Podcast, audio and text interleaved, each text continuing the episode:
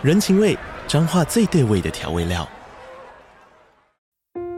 人，你在这端，我在那端，各自忙碌又相互牵挂。情，街角的吵杂声传递温暖与思念。味，是从每一个转角飘出的乡愁。这里是彰化县政府 Pocket 节目《彰化早咖》，我是主持人内克。从彰化大小事各具特色到旅游攻略，透过轻松有趣的访谈，带着大家走进最在地的早咖。准备好了吗？彰化的故事，我们说给你听。以上为彰化县政府广告。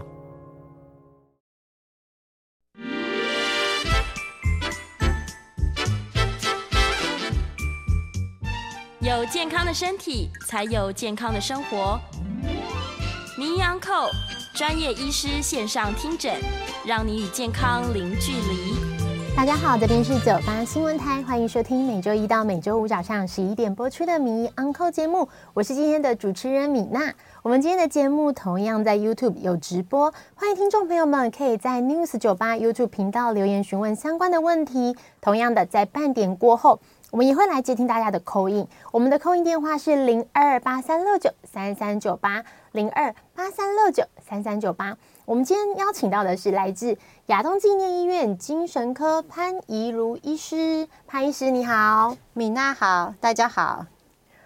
就是我们今天邀请到的潘医师，就知道要跟我们聊一些就是很特别的话题哦。我们今天的主题是无法断舍离，就是囤积症吗？无法断舍离就是囤积症。我觉得应该不能画上等号吧，哦，因为断舍离其实是一个很高端的一个哲学的问题，但囤积症其实是一个实际上会造成困扰的哦一个问题行为，哦，所以这两个完全都不是，呃，应该说完全不能画上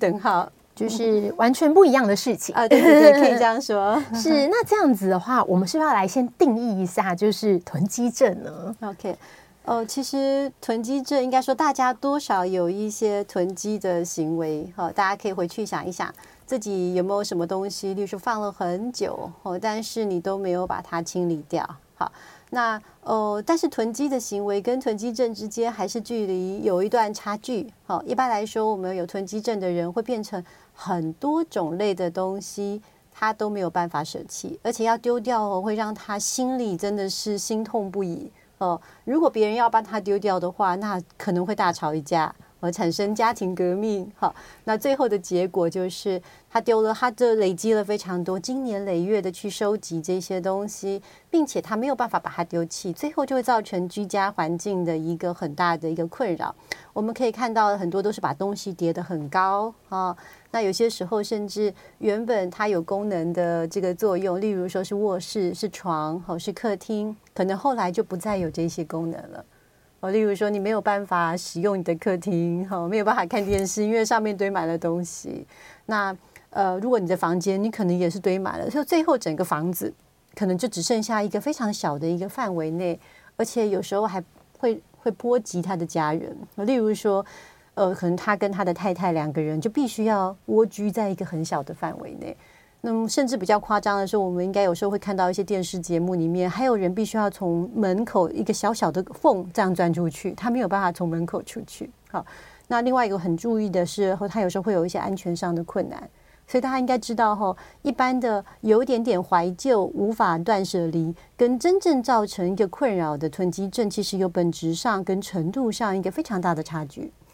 是，刚刚医师有讲到一个重点哦，就是有没有影响到您的生活？就是 我们之前看电视上有一些囤积症的这个案例的话，他是必须打开窗户，然后从窗户爬进去。对对对，这就影响到生活。但医师刚刚有讲到有一个很重要的重点是，它影响到本来这个空间的功能。对，比如说这个空间它本来是一个呃客卧室，好了，它里面有一张床，有一张桌子，但是我们现在因为放了太多的囤积物品，叠越来越高，越来越高。然后他就没有办法睡觉了，影响到他的功能。但是如果他是局部呢，就是说他的客厅是没有，但是他这个房间就已经完全不能动，这样算是囤积症也是有分成轻重的程度。你讲的没错，是囤积症最大的一个特色是，它往往是在成年的早期，就是我们说年轻成人哈，呃，像米娜这样子，就开始呃，慢慢的就是哎，很多东西都不丢。但是经过了一个时间很岁月很悠长后，他每样东西都不丢嘛。哦，然后有时候连我们写的一个 note，包括这个好了，我们这个 rundown，是你可以想象，就是经年累月的每一张都留着。哦，那嗯，到后来，也许等到年纪更大的时候，哦，它就是累积的量就会很惊人。哦，所以我们一般来说会觉得囤积症造成大家的困扰，都是在有点年长的人他的生活环境里面。其实就是一个岁月的堆积，哦，可以这样说。可是这个中间吼，都完全没有去丢弃任何的东西，所以很少在年轻人，因为他还有没有足够的年纪，堆积到后来连住的地方，吼，都而且他也会很，因为东西太多，他就没有办法招呼他的朋友，所以后来也会产生我们说一个社交上的障碍，就是说他已经没有拒绝亲朋好友来他的家，然后呃，他可能也。有点与世隔离，哦，就是生活上也会产生一些改变。是，所以原来不是年长的人才会囤积症，是从年轻开始，从年轻就开始，他就开始囤积，然后到年长的时候发现空间已经不够用了，是，所以大家就想说，哎，原来你是年长的人，其实并不是，是，好像就在年长者当中，我们比较常发现到囤积症，我，就产生一个困扰。但是这个囤积的行为，哦，他一定是在你说比较年轻的时候到中年就开始，哎，很明显，所以很多其实。呃，我们也有接到一些个案，他是呃差不多孩子还是很年轻的，就是他们家的呃父母哦那一辈的父亲或母亲有囤积，所以到后来连孩子都受不了哦，所以就是诶囤积的问题，一开始可能只是把储藏室，后来是自己的生活空间，后来就蔓延到其他人的生活空间，也一样要囤积，然后大家都只好。为了配合他或迁就他而只能居住在一个很小的地方，并且也很担心会有火灾啊或者逃生不易的问题。是，刚刚医师有提到，就是从年轻的时候就开始有这样的症状，嗯、是不是有没有一个特定的大概您常见到的年龄层呢？嗯，其实所谓的年轻成人吼，一般来说就是二十几嘛哦，然后有些人会讲的更更年轻，好像十几岁就开始了。我觉得他其实东西不能丢，好像有一点点。有人会说个性上有点特色，就是他比较容易，呃，算是怀旧吗？哦，还是做一些事情比较难下决定，例如说要把它丢掉，总是下不了决心。好，有有类似这样子，但是那时候只是轻微的怀旧，哦，但是到那个严重的时候就变成很积极的，还收集，好。是我们那时候，呃，我们在像在新闻媒体有看到一些囤积症的案例，嗯、它其实已经到就是我们刚刚讲的是家里的东西都舍不得丢，然后你开始就是越多越来越多越来越多，但是我们知道有一些是他开始在外面捡东西，嗯，对，是这样。然后有时候捡的东西回来，可能是也是自己用不到的东西，但是会想要搜集。嗯、对，呃，其实这是很有意思，就是说。嗯，我们觉得他应该用不到，可是对于有囤积症的人来说，他觉得这些东西被丢掉，可能是他可能想法是觉得这是一个浪费，或者是有一天会用到，呃，总有一天他会用到。哦，他嗯，丢掉真的非常可惜。他也是因为基于这种节省跟可惜的心，把它呃捡回来。那嗯，我有听过有一些家属在对他们长辈的这个收集行为有说，他说他捡那么多，可是。不见呃不常见到他去贩卖，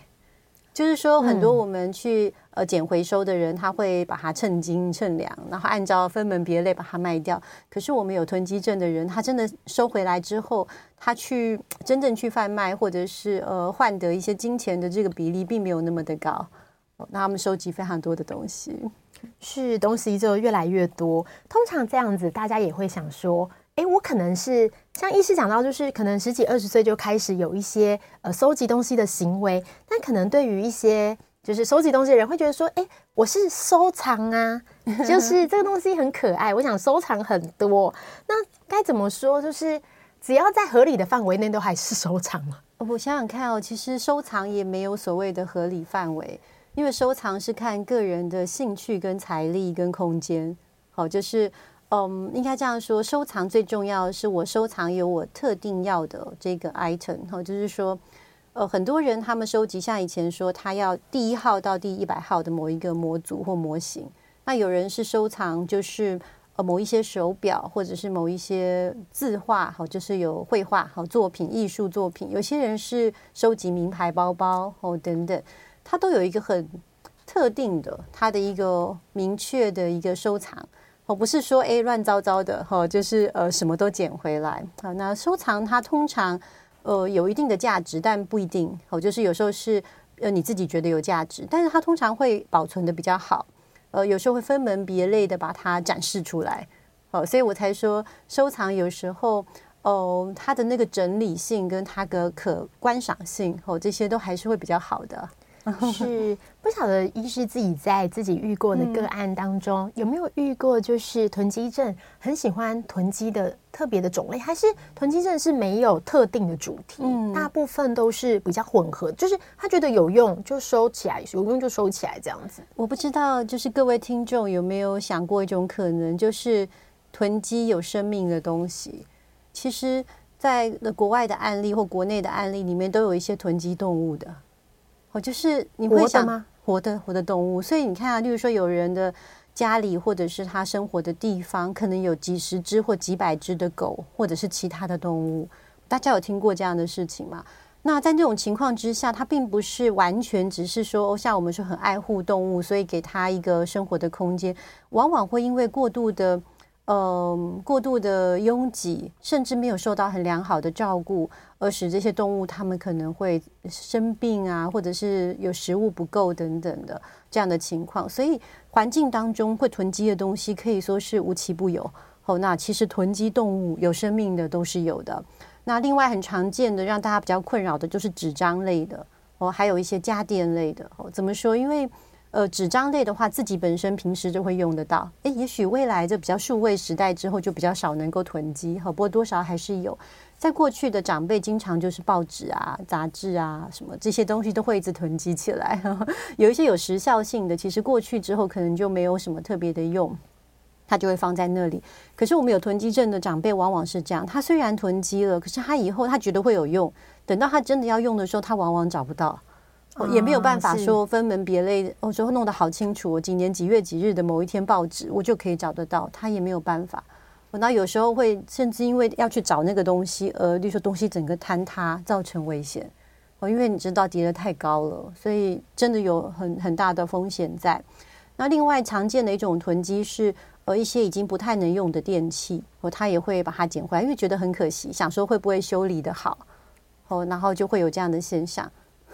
但是永远都没有修理，这样哦，这我就不一定。我在想说，呃，也许他偶尔也会想到说他有用。例如说，假设他自己原本的电视坏掉了，可能他也会想说，哎，这个是不是可以拿来去干嘛？可是通常到了那种程度，说他连把那个电视拿出来都有困难哦，因为其实它的堆积太夸张了，就是说，连他要压在底层的某个东西，他要找出来让它变成有功能性的，他可能都做不到。是。对，听起来就是，如果囤积到一个量的时候，你想要也找不到的时候，这样子可能就是比较接近囤积症。其实囤积症都会非常明显的，就是你那不要太担心。就是说，我们一般轻微的囤积，就家里很有点混乱，自己的房间在混乱的那种。然后，然后有时候是基于很懒惰，像我有时候东西放在那边不去整理，但没有把它丢掉，是因为想说要仔细看一下，因为你不确定这一这一叠是不是都可以丢掉。哦，所以我们因为。生活忙碌，或者是呃生性疏懒，或者完美主义，这些都有可能。我们没有去收这些东西，但是我们通常不会让自己生活在石堆的很高的这里面，然后走路都有困难。所以到那种情况的时候，我们一定会打起精神。好，但是如果是囤积的话，他真的宁愿自己过得嗯生活有点困难，他一直绕道而行，可是他真的不舍得丢掉。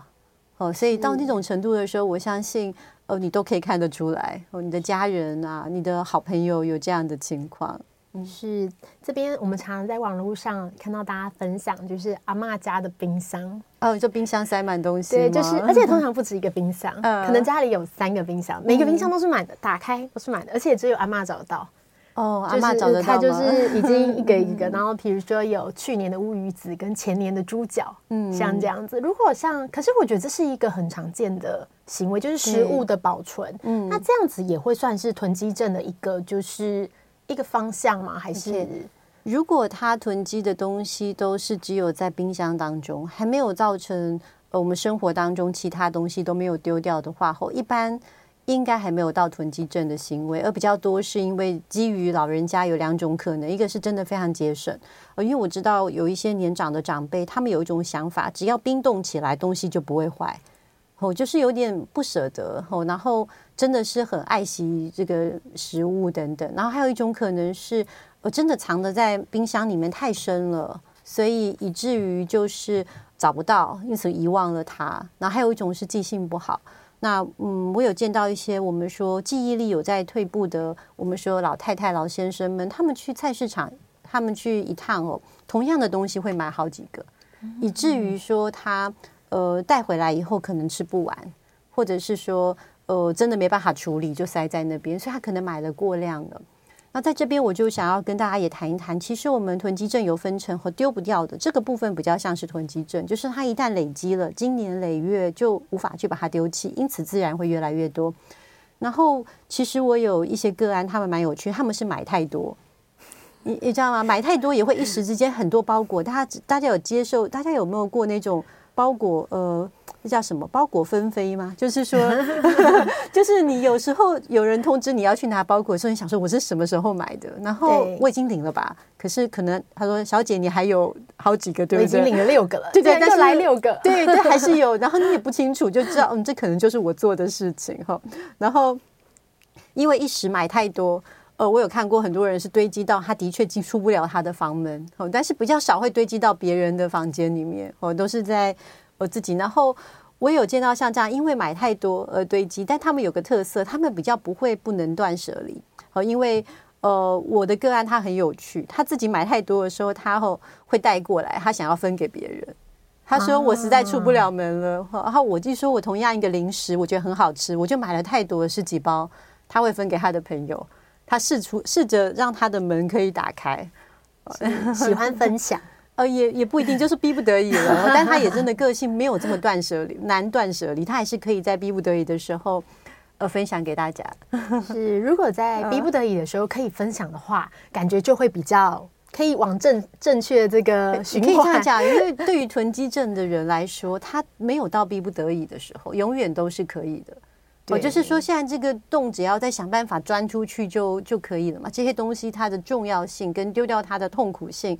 呃，对他来说，所占的这个重要性都都远胜于他生活的不便利。我大概是这样子，所以为什么囤积症可以让我们值得讨论，就是因为我它的影响真的很大。是。嗯医师刚刚一开始有讲到，像断，我们现在最近很流行断舍离，就是大家生活要越来越简约，越来越简约这样子。那断舍离跟囤积症就是听起来是完全不一样，只是一个是生活态度。对，但是如果我们的囤积症最后要解决的时候，通常需要别人替他断舍离。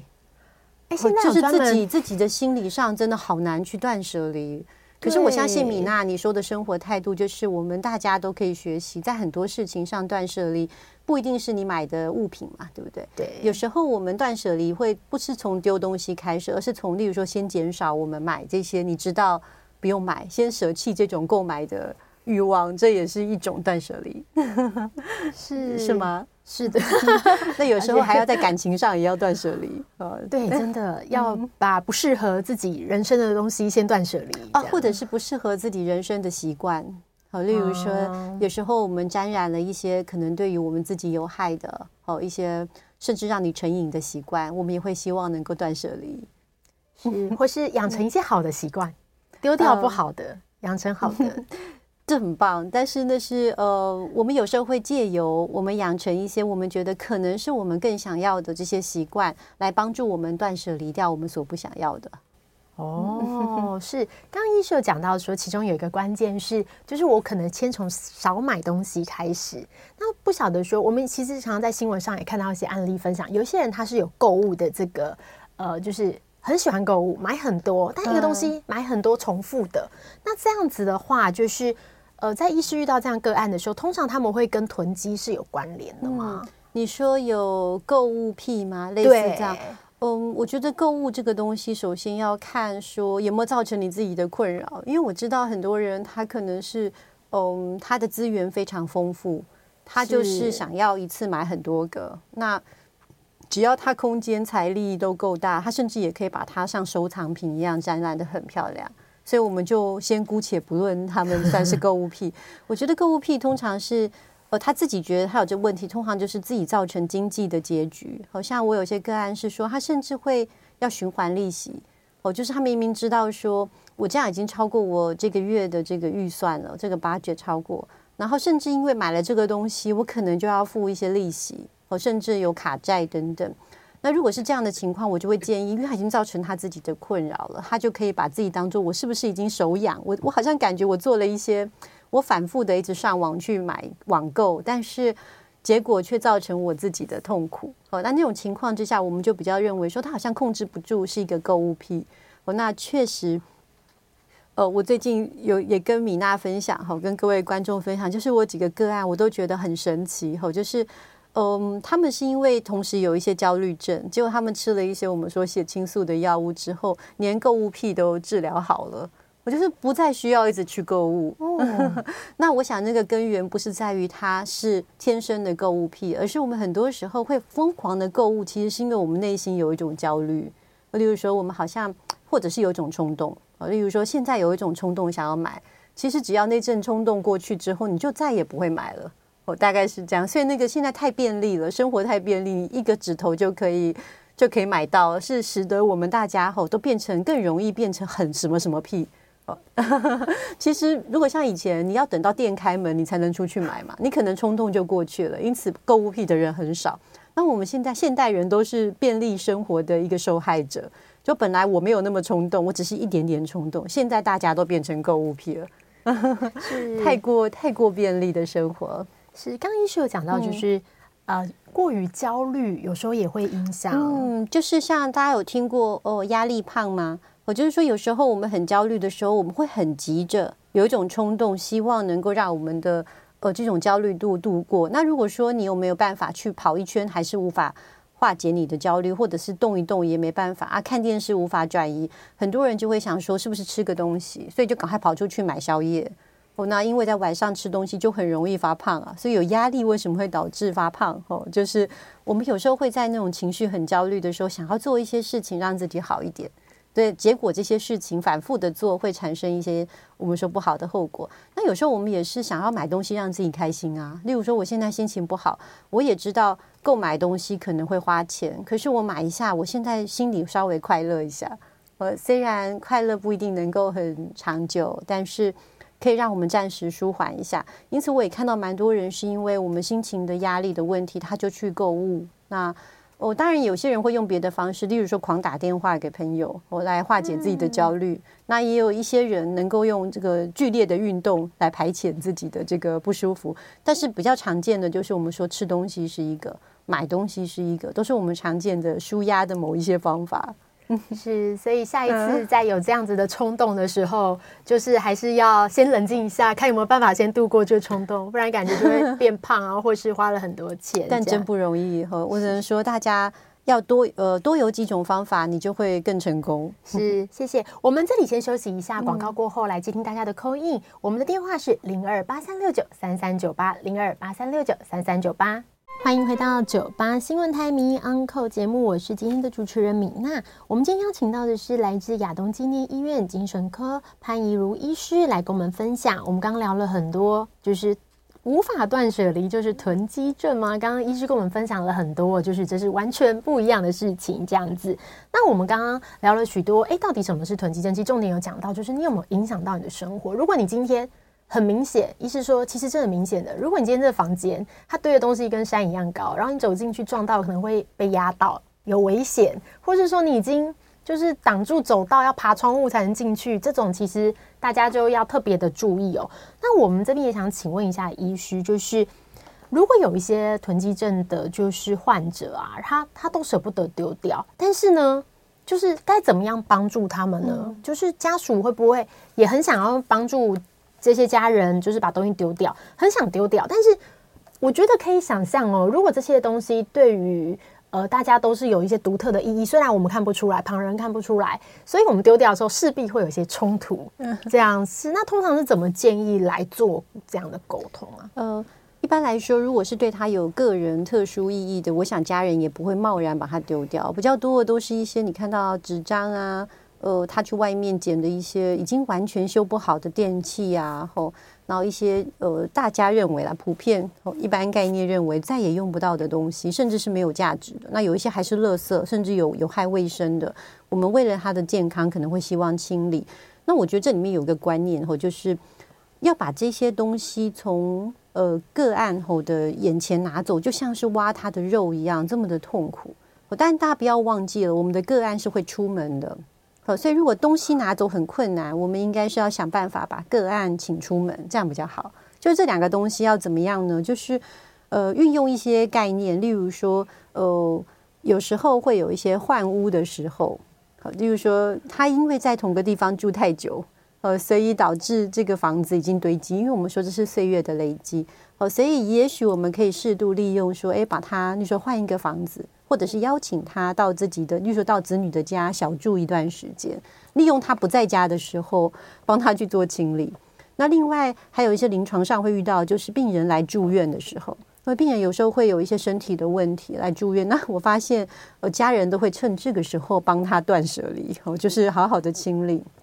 那另外一件事情就是有时候影响到公共安全的时候，我发现有一些比较有经验的里长，他们也会跟家属说，这个东西呢，如果是在一楼好，或者是在其他楼层，只要它已经蔓延到公共空间的时候，我们就可以请好，我们说其他公权力来介入，帮他就一起做整理。哦，所以有时候就是不要在门里面，如果它已经蔓延到门外面了，或者公共空间的时候，公权力就可以做一些介入。好，所以有些点就是说，我们如果请不走这些东西，你当着他的面把他东西搬走，会有很巨大的冲突。我们就应该用一些让他换换环境啊，去旅游啊，或到子女家小住啊，或者是呃住院动一个小手术的时候啊，好，那我们去做一些。那如果大家怕刺激他，我们也可以说。逐步的，例如说，先在他呃他的房间，我们只要清出门口，好这样，然后其他的地方先帮他收一收，我让这个生活的环境，然后他又感觉，哎，我的环境没有太大的变化，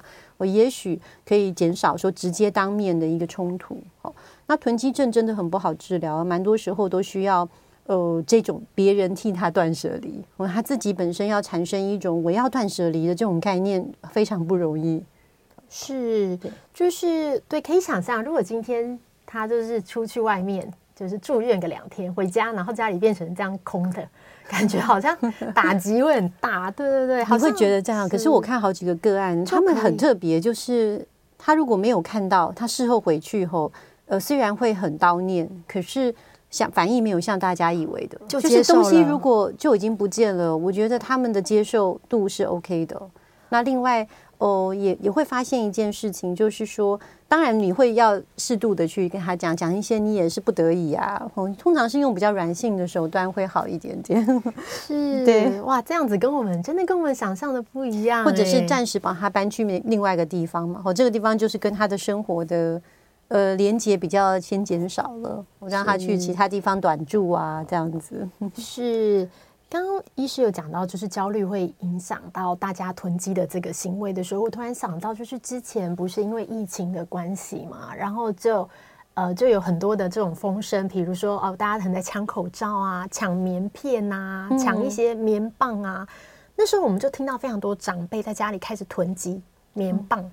就是。这种真的，但听起来好像这是被新闻影响到，嗯，所以听起来是比较焦虑的感觉吗？呃，是。不过这种囤积就是我们觉得人类的天性啦，我就是要寻求一种安全感。哦，其实我们囤积症也有可能是这种自呃自然的人类天性的过度放大。哦，因为其实长辈会这样，我们虽然觉得有点过度，可是我们可以理解，对不？对，我们可以理解说他是怕某一天。呃，新闻像新闻所说的那种，像是末日一样，就再也找不到这个，就是大家都在抢购，然后都没有没有口罩，没有一些这相关的物品的时候，他该怎么办？哦，然后长辈其实都很有爱，怎么说呢？他们为什么囤积这么多？就是他不是为自己着着想，他是为他所有的晚辈着想。哦，他囤积这些，他可不是为了他自己，他是想说，我们家还有谁谁谁，他可能也用得到，所以他才会买这么多。哦，所以。我们要了解说长辈的心，他是想说我这个吃过的米啊，我经历过的这个灾难啊，各种恐慌比你们多得多，所以我我要预先做准备。哦，因为反正做准备也无妨啊，就是你怎么知道有没有万一这样子，所以这个心理还不能算是囤积症啦，是就是 是因为他的爱心这样，因为爱心，然后这是一种人性。因为大家真的都还是多少都会被这些新闻影响，比较恐慌的心情、哦。对对对，是我们这边会持续接听 call in，我们的电话是零二八三六九三三九八，也可以在 YouTube 频道询问相关的问题。那这里的话，我也想请教一下医师，就是如果今天大家在听完这集节目以后，发现哎，我可能就是一个潜在的，就是囤积症，或者我已经有这样的症状了，那我想要做一些改变，嗯、那医师会建议怎么样寻求这些帮助呢？嗯。其实我觉得我们囤积症的个案吼，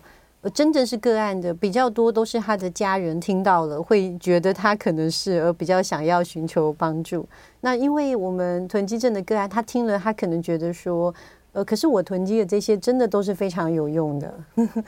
嗯，可能不会想说，因为我们在两我们两个在这边胡说八道，他就想要改变他的想法，因为毕竟。呃，这些东西你也不知道会不会有一天它真的有用嘛？我在他的想法里面，他是说不定对大家都有用。我这囤积是为了大家，也有可能所以我倒不觉得说会因为听到我 我跟米娜这样讲，他们就呼吁他们，他们就想说改变。呃，比较多是说，如果你的生活环境，你发现家人已经蔓延到你这边，你会觉得说，是不是有需要帮他做协助？那我觉得要改变他的观念不容易啊。如果他还很年轻的话，那我觉得可以尝试看看。例如说，你跟他关系良好，你可以跟他说：“哎，你看这个东西，就一样一样给他看。你说：哎，这个东西我们是不是呃，好像已经，例如说十年都没用到了？然后，那这个我们是不是先让他，就是十年以内没有用到的，我们就先把它丢弃。”哦，要不然这可能会影响到什么？假设他还很年轻，他可能会，嗯，我们用他所在意的人，哈，例如说，有些人虽然自己很不舍得丢东西，可是他不想要影响到他的小孩。如果他小孩还很小，那你可能就说，哎，这会不会让环境当中有一些尘螨啊？会不会呃有一些过敏源？那趁这个时候，哎，在他同意的情况之下，我们一起来做一些些收拾。我觉得这样也许是比较好的。那嗯，如果他已经渐渐年长，也许可以用一下像我们刚刚说的那些方法哦，例如说有些是哦，假设孙子也是他在意的，那可能我们就会用这个方式来让他收收拾出一些比较干净的空间。那如果真的不行，就像我们说，要让他这个人，我们把他本尊请出去，那我们来帮他环境做一点断舍离，我觉得会比较有可能。是。那如果刚刚我们提到说有购物方面的哦，例如说你真的是买太多哦，已经塞住了，那。某方面来说，你可以去自己观察一下自己，是不是说，其实我最近的压力有点大，那我是不是要培养一些就是呃其他的化解压力的方式？好，那也不一定要完全不能购物，而是说呃你是不是除了购物以外还能够有别的？哦，那你就不会那么长的去过度的购物这样子。对，也不要让这个购物影响到自己的经济状况，就会。对啊，不过话是这样说，有时候真的那个那个感觉来了，也是蛮困难的。其实啊，懂这种控制不了的是，尤其最近又是很多购物节，相信大家。啊哦，真的不能看那些呃很有吸引力的广告。我例如说，他会说现在我买几个可以送多少啊，满额多这种东西都是很可怕的哦，都没完没了，一直凑一直凑这样。对，就会想说，既然差一点点就可以满几万，那可能就要再多加把劲的，或者可以积点数啊等等。哦，真的好可怕哦，真的。我们我们这边回到那个 YouTube 这边有听众朋友留言，嗯，好啊，也是询问相关的这个。就是我们发现，这边有蛮多听众朋友都有强调到，就是说，呃，因为我们这一代的物质比较充足，但像上一代就是经历过这个比较匮乏的年代，嗯、所以呃，应该说他们的教育，很多长辈教育本来就是比较惜福，这个是很好的。嗯、那这样子是不是因为这样的观念的根深蒂固，会导致长辈会比较容易出现囤积症？我倒觉得我们真的值得观察。我觉得像燕良讲的这个，我倒没有想过，因为。我今天在想说，会不会有一天我们的囤积症会变少？有可能，因为这叫做世代的效应嘛。吼，就是过去的人，因为我知道囤积症很多是在想说未来会不会有用。对，这种概念比较像是曾经经历过物质匮乏的年代的人会这样想。那我有发现，现在的年轻孩子哦，对于东西比较容易丢掉，甚至有时候长辈觉得东西还没坏，他们就一定要换新了嘛。哦，所以的确会不会这样就会呃比较能够丢掉东西哦，然后会不会到了我们在呃更下一代他们都老了老去的时候，你就会发现，哎，囤积症的人会不会变少呢？我觉得这是一种可能性。好，那也有可能说，呃，囤积症。呃，虽然没有变少，但它的形式所囤积的东西会不会改变？呃，这也是一种可能性。或是听起来有可能遇到未来，也有可能遇到另外一个情况，就是我们虽然囤积症减少了，但反而大家遇到的问题是东西没办法好好使用，嗯，一下就丢掉，一下丢掉，一下丢掉，呃，我觉得造成浪费。我觉得这也是一种消费行为啦，就是呃，大家应该知道说，例如说我们现在买手机，好，如果。其实，就算手机还能够用，它可能会因为没有办法再升级，你就必须被迫很多的城市一些 App，就是你只好换手机。所以有些时候也不是我们刻意要呃要浪费或什么，而是一个商业的结果。就是现在的一个我们说资本化的社会，它要促进我们大家多贡献经济。好，所以每个人的行为都无法，我们都不是完全不受外界影响的，我们会受到现在社会的。经济啊，广告啊，氛围啊的影响，那我们未来会变成怎么样？我还真不知道，没有办法有那么大的能力去预言哦。但是你刚刚提到，我我也想蛮多的。嗯，是我们这里先休息一下哈，等一下在广告过后来继续接听大家的 call in。我们的 call in 电话是零二八三六九三三九八，也可以同样的在 YouTube 上面留言，可以询问相关的问题。我们的电话是零二八三六九三三九八。欢迎回到九八新闻台迷 Uncle 节目，我是今天的主持人米娜。我们接下来继续收听，就是我们这个潘怡如医师跟大家聊聊关于囤积症哦。那我们有相关的问题可以打电话 call in 进来，我们的电话是零二八三六九三三九八。刚刚我们在这个 YouTube 频道里面呢，其实也有许多听众朋友们就是询问相关的问题。那刚刚有聊到，就是说呃，有可能这个囤积跟世代的这个差异跟资源也有关系，因为。就是现在的资源越来越丰富了，嗯，所以也许囤积症会越来越少，越来越少这样子。那这边有听众朋友们，下一位有聊到，就是说，因为有一些就是就是怎么说呢？就是他要丢的时候没有办法下定决心，嗯，然后他一直有一个想法，就是丢掉就是浪费，丢掉就是浪费，嗯，这样就越来越多。这样就算是没有办法断舍离。对，因为我有发现这个囤积症的患者的确是有比较多的怀旧哦，比较我们说多愁善感。那另外就是说，他们有个概念就是节省哦，就是这个东西还有用哦，这个的确是一些跟美德有关系的，不能说是不好。然后他们也的确是会有一点点犹豫不决，蛮常看到，就是他也不是不想，在在在决定要丢的时候，总是无法下那个最后的。这个决定，所以在断舍离当中，那个“断”字，可能就是指那种决定心，对不对？你是不是要决断？决断。对。嗯、那我所以断舍离真的要是内心要有训练，对不对？感觉上米娜好像有一点心得，我不知道，就是要断舍离。那我刚刚看到一个东西，我也觉得朋友那个我们听众朋友问的很好，诶，他说。呃，舍不得丢是不是未来有用？例如说发胖了，然后舍不得丢小尺码的衣服，想说未来瘦下来就可以穿了。其实我觉得这个是我们女生大部分人都有的心思哦，因为有点像把它丢掉，就好像承认自己再也瘦不回来了那种，就是过去再也回不来。其实这某方面来说，当然可以说是我们自己可以笑自己，但是我觉得他也是有第二个想法，就是在于也是一种怀旧，一种多愁善感。因为我们并不是真的，我们每次想到说我们要再瘦下来，除了是想要瘦，有时候我们也是怀念那种，就是包括呃过去啊那种美好的青春岁月啊，或者是嗯其他我们觉得某一种某一种回忆。虽然我们在不丢的那个决定的时候是未必想得这么明白，对不对？就是我们不是说啊，因为这件衣服有时候要是真的有独特的意意思，只有特定的一件衣服你会想得很明白。可是为什么这十件都放在这里？明明就穿不下，size 已经升级了一级这样或两级，但我们还是没有办法。那那个原因就在于说，我们的确是把它赋予了一些，把它丢掉，就好像跟过去说拜拜。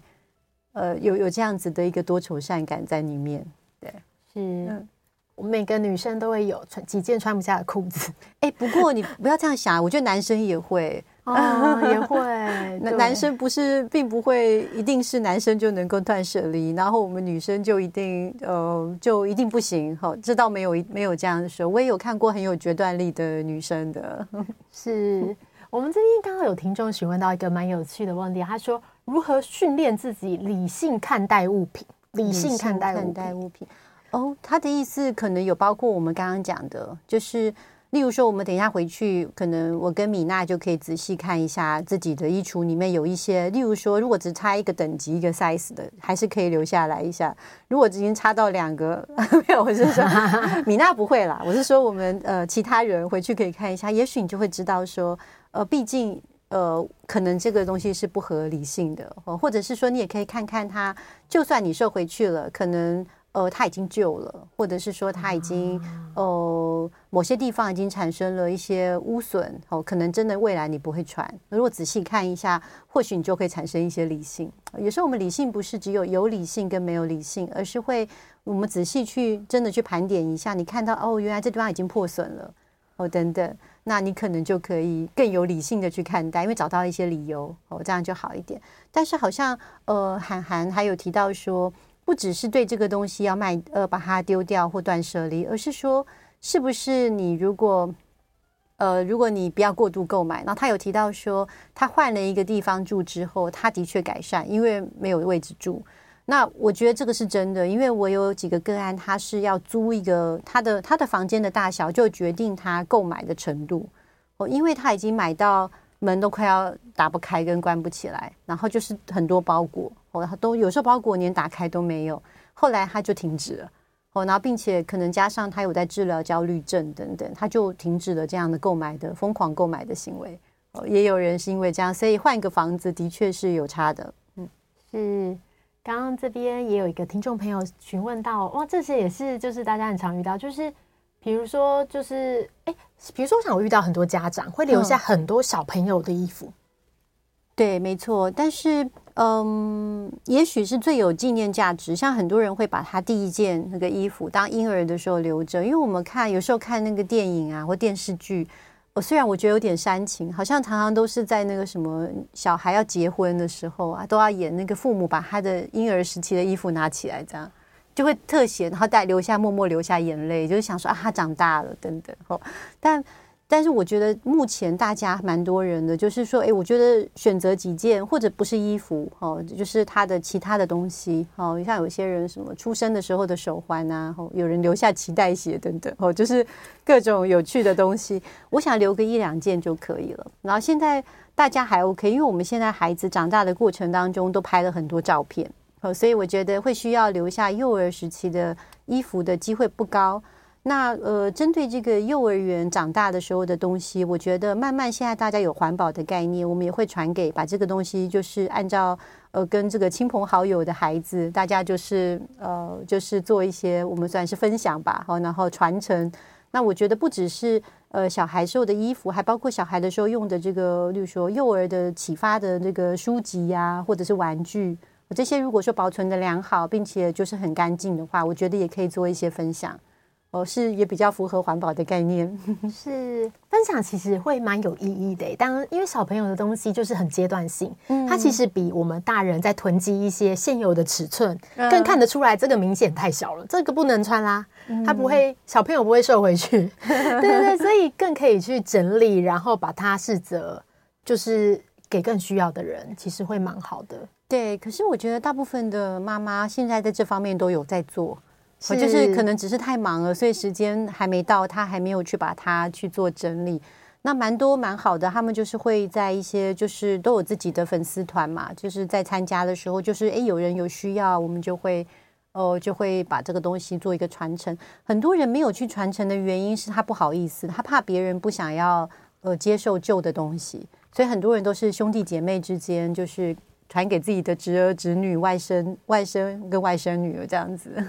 是，这里我也想多问一个问题哦，就是医师刚刚讲到囤积，可能是囤积很多很多，比如说电器啊、衣服、物品这种的。嗯，但我们在电视上看到有人囤积的是是垃圾，是真的垃圾，对，是真正的垃圾哦。他只是把外面的垃圾捡到家里这样。那其实这样子的话，呃，算是也是囤积症的一种嘛？还是说这已经算是不一样？因为这东西明显是不能用的。嗯，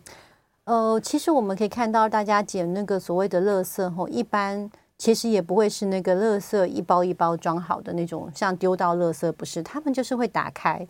然后会看到里面有一些，例如说你看到东西很像垃圾，例如说便当盒，对，你会觉得那是垃圾，对不对？但是呃，在一些囤积症呢，他觉得说这个就是可以重复使用的。你看，这不是一个纸盒吗？哦，这是或者是保利融合哦。它它其实并不是要把里面那个脏东西，就是整个便当拿进来，要它也没有做冰冻的动作嘛。它不是为了要吃或是什么，它把它拿回来说，通常不是一大包一大包的垃圾拿回来，而是它经过选择，他觉得里面这个东西它是有用的，所以你会趁家里也有好多，有些是他自己吃的餐盒，他没有去丢掉哦，然后。呃，但他也没有做整理，然后有一些是他从外面捡来，你会真的觉得它是垃圾，哦，因为一般没有人会去使用，但这真的是每个人的看法，我觉得它并不是那种我们在外面追那个我们说垃圾车的那种一包一包的垃圾，把它拿回来放家里，不是，它通常都是里面的某一些物件，他把它捡回来，哦，在他看来那个东西他还是可以再用的，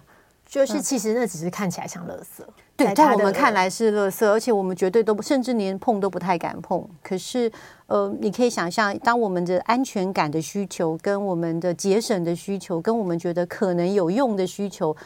到发展这种想法到了极致的时候，人可以做出什么样的事情？你就想，没错，你的想象力再多一点，就会发现哦，原来他觉得这是有用的。我们不要用一种哦，他把垃圾放在家里的想法，他只是觉得说不定会有用这样子。是，所以有的时候我们可能对我们的想象跟实际上就是个案想象的这个方式。我觉得我们同样是人类哦，我觉得互相之间是呃，只要我们发挥一些呃想象力跟同理心，其实你可以去体会为什么他这样做。那有时候我们会看到家人一直骂他，你不要再捡垃圾回来了，其实会造成两个人之间的一个。真的很大的痛苦。那我是觉得那些有害卫生的部分，就默默的先把它丢掉，在他没注意的时候，哦、要不然真的会影响到身体健康。哦，对，最重要的，刚刚一直讲到，就是说，如果今天囤积的东西不是囤积生命的，或是说有害到自己的健康，很多还是可以沟通一下。是，尤其是还很年轻的个案，通常是可以用一些他所在意的事情去跟他做沟通。那呃，如果说真的很年长，我们要运用一些他不在家的时候。是，谢谢医师哦，今天跟我们分享了很多关于囤积症。我们今天的节目就进行到这里，非常谢谢大家的收听，我们下次见，拜拜，谢谢。